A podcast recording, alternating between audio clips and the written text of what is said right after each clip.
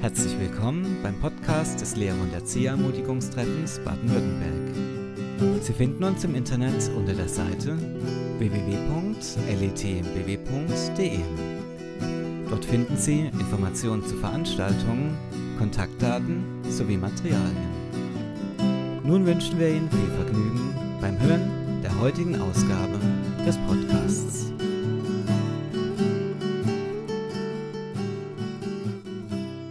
Galiläischen Wein Merlot zweitausendeins von Golanhöhen. Ja, zur Feier des Tages. Ist der Korke abgebrochen.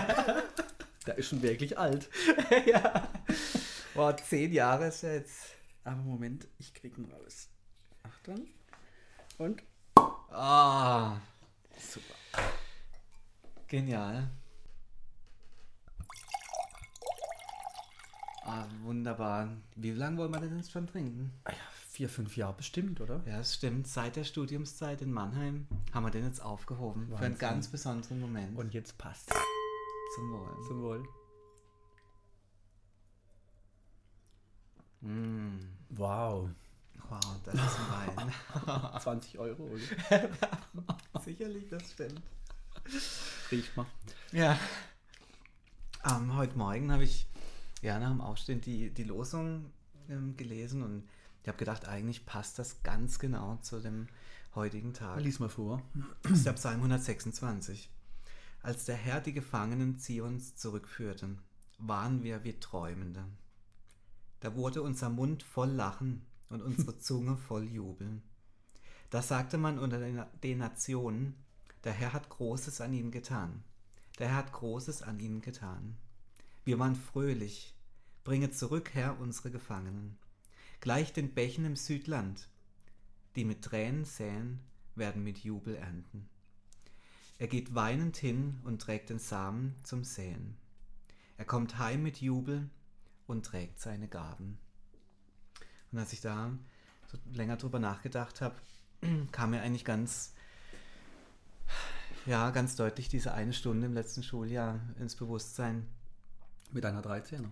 Ja, die jetzigen dreizehner, mhm. genau. Ähm, ja, letztes Jahr war familiär für mich ja eine sehr schwieriges, oder ein sehr schwieriges Jahr und durch den großen persönlichen Verlust. Und ja, ich fand es so ganz äh, berührend, dass meine, mein Rallye-Kurs mir eine Trauerkarte geschickt haben. Mhm. Und ja, schön. Genau, nach, nach Hause. Und mir war dann klar, ich, ich möchte nicht drüber wegspielen und ich möchte einfach authentisch sein. Ja. Und so bin ich in die Stunde reingegangen, in die nächste Stunde. Und ähm, ja, Tod und Trauer wird ja oft in unserer Gesellschaft so ausgeklammert. Und ja, ich wollte es einfach ähm, thematisieren. Und ich habe einfach ja, ganz offen erzählt von, mhm. von dem Verlust und wie ich damit umgehe. Und wie ich auch Trost finde. Ähm, ja, einfach in diesem Glauben, dass, ähm, dass man sich wieder sieht und dass... das Erleben, dass Gott wirklich mit dabei ist und einem selbst tröstet. Mhm. Und es war eine ganz, ganz besondere Stunde. Er kam dann auch drauf auf, auf die Stelle, wo Jesus ja einfach ähm, das vergleicht und sagt, ja, dass jeder, der diese meine Worte hört und tut, dass er die, diesen Menschen vergleicht mit äh, einem klugen Mann, der sein Haus auf den Felsen baut. Mhm. Und habe das auch in der Stunde dann so gesagt. Und es war ganz, ganz beachtlich, wie die, wie die Schüler von sich persönlich angefangen haben, auch zu erzählen. Mhm. Und ganz viele hatten, inklusive mir, ja, Tränen in den Augen. Wow. Und es war wirklich eine, eine Stunde, die ich, glaube ich, nie vergessen werde. Mhm. Und es war einfach mit auch durch diese Bereitschaft auch entstanden, ähm, ja, mich als Mensch ja, nicht, genau. nicht rauszulassen, sondern mhm. die Schüler wissen ganz genau, ähm, wenn was, wenn, oder die merken ganz deutlich, wenn ich mein Herz aufmache ja. und sie mit reinschauen genau. lasse. Und das, das war diese, diese Stunde, das hat uns auch als, äh, ja, also die Beziehung zwischen Schüler und Lehrer nochmal so mhm. gefestigt und es war so klar, wir können einander vertrauen ja. und wir können uns wirklich äh, in unsere Herzen schauen lassen und ähm, können uns gegenseitig ermutigen. Und das war einfach so, ein, ähm, ja, so eine wunder, wundervolle, ein wundervolles Beispiel, dass wenn wir mit Tränen säen, ähm, können wir wirklich auch gla- daran glauben ähm, und es erleben, dass wir mit Freuden, ja. mit Freuden ernten werden. Du, Christoph, wenn du authentisch bist, dann, dann, wenn die Beziehungsebene stimmt, dann darfst du ihre Herzen berühren. Hm, ja. Und dann, und dann fällt der Same, wie es da heißt, ganz tief ins Herz. Hm. Ich habe da, hab da auch vor kurzem eine Geschichte erlebt, die kann ich dann nachher noch erzählen. Oh ja, sehr hm. gern. Ja, ganz herzlich willkommen zum allerersten Podcast, der heute on air geht, sozusagen. Und äh, wir begrüßen euch äh, ganz herzlich, wie gesagt, und freuen uns, dass ihr dabei seid.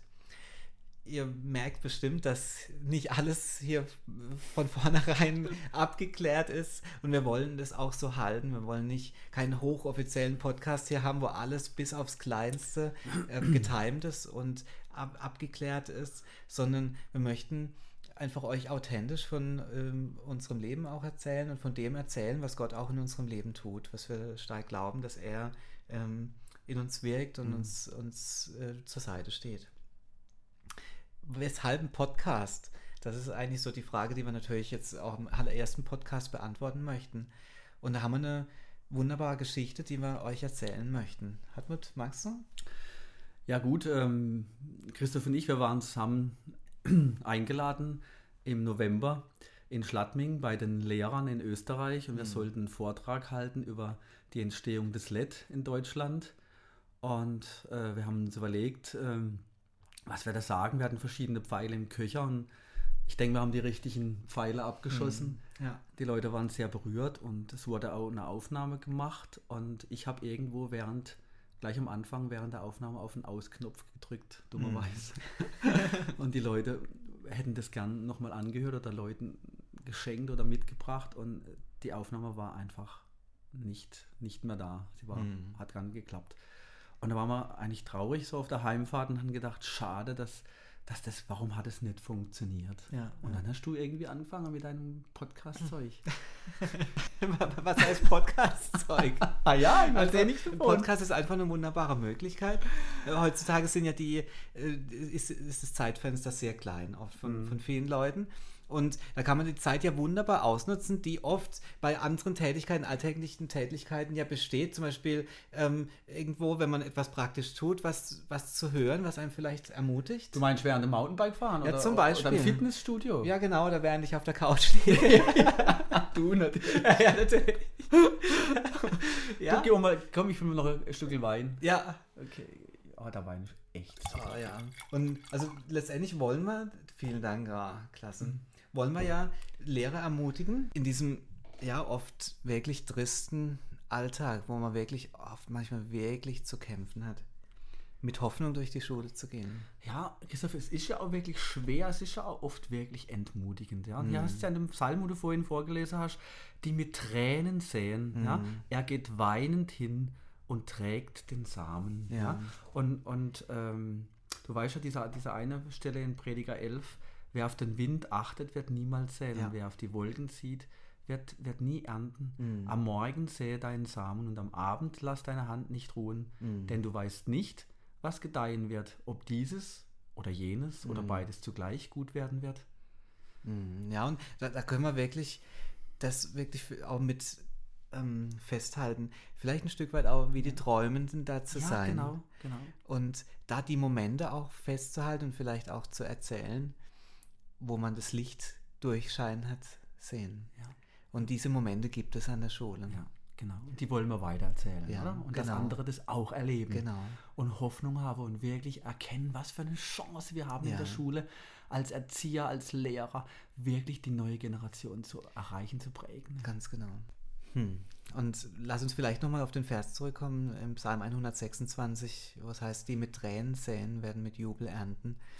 Ich erinnere mich, du hattest ja vorhin gesagt, als ich die Geschichte mit meiner Rallye-Klasse erzählt habe, dass du, das ist ja auch eine äh, sehr prägende äh, Geschichte oder ein sehr prägendes Erlebnis hattest, ähm, das genau auch zu diesem Vers passt. Mhm.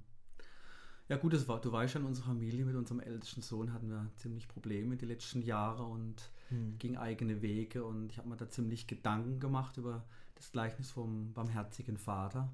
Mhm. Und ich habe dann diese Geschichte umgeschrieben äh, für meine Klasse. Das sind ja lauter Mädels. Und ich habe mhm. dann die Geschichte äh, vom barmherzigen Vater in die heutige Zeit übersetzt. Und äh, ich habe es denen dann erzählt. Eigentlich in der Situation so, dass du derjenige warst, der Ähnliches durchlitten hat als Vater. Ja, ja, genau, das, das haben die dann schon gespürt. Ja. Mm. Soll ich das mal erzählen? Ja, sehr gern. Ja, okay, also lest das mal vor. In dem Schwarzwalddorf Bermersbach lebte ein Bauer mit seinen beiden achtzehn- und zwanzigjährigen Töchtern auf einem großen Gutshof. Es gab viel Arbeit auf diesem Bauernhof und die beiden Töchter mussten kräftig mit anpacken. Eines Tages hatte es die hübsche jüngere Tochter satt. Statt in diesem langweiligen Kuhdorf zu vermodern, wollte sie das Großstadtleben kennenlernen. Statt Kühe melken und stinkige Viehställe sauber machen, modeln, auf Mode schauen, Events und Partys. So ging sie zu ihrem Vater und bat ihn, er jetzt schon ihren fünfzig Prozent Erbteil vom Hof auszubezahlen. Der Vater war sehr traurig darüber, willigte aber nach einer Woche Bedenkzeit ein. Er verkaufte die Hälfte der Äcker, ein Landwirtschaftsgebäude und seinen neuen Lieblingstraktor, damit er der Tochter ihr Erbteil in Höhe von fünfhunderttausend Euro ausbezahlen konnte. Es würde nun schwierig werden, mit der restlichen Hälfte des Hofes über die Runden zu kommen. Die Tochter nahm das Geld und zog nach Berlin. Mailand, Rom und schließlich München waren ihre weiteren Stationen. Sie hatte jetzt viel Zeit, mit ihren neuen Freundinnen zu shoppen, Partys zu feiern. Schicke Kleider, eine Penthouse-Wohnung in einem exklusiven Viertel und ein teurer Sportwagen führte schließlich dazu, dass nach einem Jahr schon fast die Hälfte ihres Erbes ausgegeben war. Aber kein Problem, den Rest ihres Geldes vertraute sie ihrem neuen Freund, einem erfolgreichen Börsenmakler, an. Der wollte ihr helfen, dass das Geld sich wieder vermehrte. Er kannte sie schließlich aus mit solchen Geschäften. Doch die überraschende Aktienkrise machte ihnen einen dicken Strich durch die Rechnung. Das viele Geld war plötzlich verschwunden und ihr smarter Freund kurze Zeit später auch. Zum Schluss konnte sie nicht einmal mehr die Miete bezahlen. Aber zum Glück lernte sie in einer Disco einen netten Typ kennen, bei dem sie vorübergehend einziehen konnte. Dass er häufig Drogen nahm, gefiel ihr zwar nicht sonderlich, aber vielleicht konnte sie ihm ja helfen, davon wegzukommen. Sie verliebte sich in ihn, aber von Drogen kam er trotz vieler Versprechungen nicht wirklich los. Im Gegenteil. Aus einer Laune heraus und um ihm zu zeigen, dass sie ihn wirklich liebte, ließ sie sich überreden, mal zu probieren. Aus dem einen Mal wurde ein Ab und Zu, schließlich wollte sie ja nicht immer die Spaßbremse bei den immer öfter werdenden Treffen sein. Sie hatte sich ja im Griff und konnte jederzeit wieder aufhören. Um ihren Freund aus dem Milieu herauszuholen, schmiedete sie sogar schon Hochzeitspläne. Bis sie entdeckte, dass er schon die ganze Zeit heimlich mehrere andere Freundinnen neben sich hatte. Total verletzt und enttäuscht versuchte sie in den kommenden Wochen, ihren Schmerz mit Alkohol und Drogen zu betäuben. Zum Glück holte sie eine Freundin aus diesem Sumpf heraus und ließ sie in einem freien Zimmer ihrer Wohnung mitwohnen. Langsam ging es ihr wieder besser. Um sich erkenntlich zu zeigen, ging sie mit ihrer Freundin mit in diese schummrige Bar, wo sie arbeitete, um als Bedienung auszuhelfen. Als ihre Freundin ihr nach einigen Wochen eröffnete, dass sie sich ein eigenes Zimmer suchen müsste und zufälligerweise ein Barmädchen ausfiel, ließ sie sich aus Geldnöten überreden, es ausnahmsweise mal zu probieren. Attraktiv wie sie war, machte sie in diesem Milieu schnell Karriere und verdiente sehr viel Geld. Aber ihre Schulden und ihr Drogenkonsum fraß das Geld schneller auf, als sie es verdienen konnte. Sie wurde sowas wie ein Star in diesem Gewerbe, wurde gefeiert und herumgereicht. Aber in ihrem Inneren blieb sie doch sehr einsam und fühlte sich sehr schäbig und schmutzig bei ihrer Tätigkeit. Sie flüchtete sich in Tagträume und es überfielen sie immer öfter tiefe Depressionen. Eines Nachts, als sie einen Kunden mal wieder richtig erniedrigte, wollte sie ihrem Leben ein Ende setzen. Als sie die Drogennadel schon zum goldenen Schuss angesetzt hatte, sah sie plötzlich ein Bild von ihrem weinenden Vater an ihrer eigenen Beerdigung. Nein, das konnte sie ihrem Vater nicht auch noch antun. Sie ging in sich und erinnerte sich, wie gut sie es doch früher zu Hause bei ihrem Vater hatte. Wie wenig hatte sie doch seine Fürsorge und Liebe wertgeschätzt, ja mit Füßen getreten. Sie weinte bitterlich vor Schmerz über ihr egoistisches und leichtsinniges Handeln. Von einer Bekannten aus ihrem Nachbardorf, die sie vor einiger Zeit zufällig getroffen hatte, hatte sie erfahren, dass ihr Vater auf dem Hof einen Euro-Jobber als Aushilfe beschäftigte. Wie dankbar wäre sie jetzt für so eine Stelle. Aber wahrscheinlich wollte ihr Vater nach diesen vier Jahren, in denen sie sich nicht einmal bei ihm gemeldet hatte, nichts mehr mit ihr zu tun haben. Nach langem Hin und Her schickte sie ihrer Bekannten eine E-Mail mit der Bitte, doch mal beim Vater vorsichtig anzufragen, ob er sich vorstellen könnte, sie als Aushilfe zu beschäftigen. Wenn ja, sollte er ein weißes Tuch in den Apfelbaum vor ihrem Kinderzimmer hängen, damit sie sehen konnte, ob sie als Aushilfe willkommen wäre. Wenn nicht, würde sie einfach mit dem Zug weiterfahren, damit ihm und ihr ein trauriges und vergebliches Wiedersehen ersparen. Ein paar Tage später kaufte sie sich von ihrem letzten Geld eine Fahrkarte nach Hause. Als der Zug langsam das Murgtal hinauf Richtung Freudenstadt bummelte, zog sich ihr Herz zusammen, als sie die vertraute Heimat zum ersten Mal nach vier Jahren wieder sah. Wie schön lieblich, friedlich und idyllisch doch alles hier war, wie konnte sie das alles wegwerfen? Da hinten wohnte ihre Oma, die sie oft mit selbstgemachtem Kuchen und Marmelade verwöhnte, ob sie wohl noch lebte. Und da war ihre Schule. Sie dachte an ihren Lieblingslehrer, Herr Gross, der immer große Stücke auf sie hielt und sie ermutigte, später mal zu studieren. Noch ein paar Kurven und sie konnte das elterliche Heimathaus vom Zug aus sehen. Ihr Herz pochte und sie konnte die Spannung nicht mehr ertragen. Was sollte sie nur tun, wenn kein weißes Tuch im Apfelbaum hing? Christoph, und an der Stelle, wo ich so weit war, da mhm. war ich so selber so berührt von, von meiner eigenen Situation, mhm. mit meinem eigenen Kind. Ich konnte ich konnt dann immer weiterlesen. Mhm. Gell? Ich, bin, ich bin dann kurz rausgegangen mhm. oh, und habe mich versucht zu sammeln und bin dann wieder rein und so und habe es dann weitererzählt. In ihrem Abteil saß noch eine ältere Dame, die bat sie: Bitte, können Sie mir sagen, ob auf dem Apfelbaum vor dem Bauernhaus eine weiße Flagge hängt? Die Frau schaute aus dem Fenster und schüttelte den Kopf. Hm, also ein Haus mit einer weißen Fahne kann ich nicht erkennen.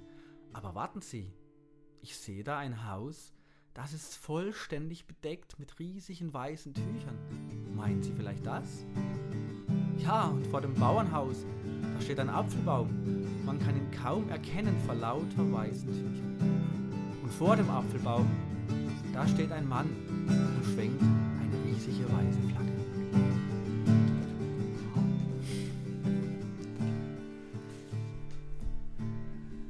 Ja, die Schüler, die haben, die haben mich dann, die waren ziemlich betroffen und die haben mich dann gefragt, äh, Herr Weber, haben Sie das selber erlebt? Und habe ich gesagt, ja, so ähnlich. Und dann haben, hat sich ein ganz tolles Gespräch mit Ihnen daraus ergeben. Und es war direkt vor den Sommerferien. Ja, genau. Das ist eigentlich echt eine klasse Geschichte, um die ähm, Rallye-Unterrichts äh, vorzulesen. Ich glaube, die Geschichte ist auch auf der Homepage äh, zu finden. Genau, unter, unter Seemanns Schule. Okay, also am herzlicher Vater Teil eins. Alles klar, also l e t b w punkt d e und dann bei Materialien die Selmans Schule. Ja, und wie die Geschichte bei euch letztes Jahr im Sommer weitergegangen ist, ist ja ganz, ganz erstaunlich. Und ähm, davon, von diesem Ausgang der Geschichte, möchten wir euch das nächste Mal erzählen und bedanken uns für heute ganz herzlich, dass ihr unseren Podcast runtergeladen habt und freuen uns schon darauf, im nächsten Monat wieder hier anzuknüpfen. Und ich würde sagen, wir gönnen Christoph, uns noch einen kleinen Ich habe noch ein Schlückle Wein in der Flasche. Ah, sehr schön. Dann der leckere Merlot, den gönnen wir uns jetzt. Und wünschen euch auch eine gute Zeit und bleibt uns gewogen.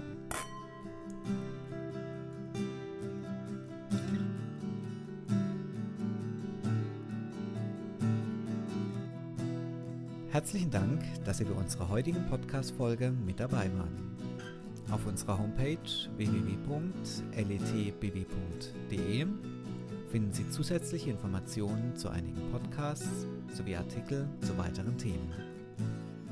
Wir würden uns freuen, Sie zu unserer nächsten Podcast-Folge im kommenden Monat wieder begrüßen zu dürfen.